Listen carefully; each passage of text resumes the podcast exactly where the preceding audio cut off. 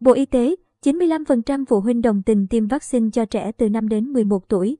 Thứ trưởng Bộ Y tế Đỗ Xuân Tuyên cho biết có 95% phụ huynh đồng tình tiêm vaccine ngừa COVID-19 cho trẻ từ 5 đến 11 tuổi.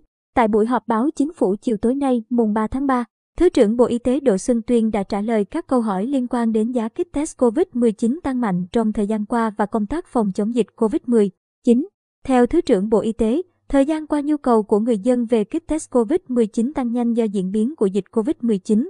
Trước tình trạng này, Bộ Y tế đã làm việc với các bộ ngành, tỉnh thành và 100 doanh nghiệp đề nghị không để xảy ra tình trạng găm hàng, tăng giá. Bộ Y tế cùng các đơn vị liên quan đã yêu cầu các quầy thuốc phải niêm yết công khai giá bán kit test COVID-19. Còn nếu quầy thuốc nào không tuân thủ yêu cầu này sẽ bị lực lượng chức năng xử lý, còn các doanh nghiệp sẽ không cung cấp kit test để bán Thứ trưởng Bộ Y tế thông tin.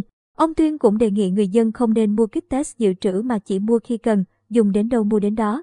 Trong một gia đình có thể làm mẫu gộp, có như vậy, cùng kit test mới đủ cầu Thứ trưởng Bộ Y tế kiến nghị. Ông Tuyên cũng cho hay, hiện chủng Omicron có tốc độ lây bệnh rất nhanh, khoảng gấp 5 lần các chủng trước đây. Cùng với đó, do tâm lý phòng dịch chủ quan, dẫn đến dịch COVID-19 lây lan nhanh sau Tết Nguyên đán. Về việc tiêm vaccine cho trẻ từ 5 đến 11 tuổi, Thứ trưởng Bộ Y tế cho hay, chính phủ đã quyết định nhập khoảng 22 triệu liều vaccine để tiêm cho các bé.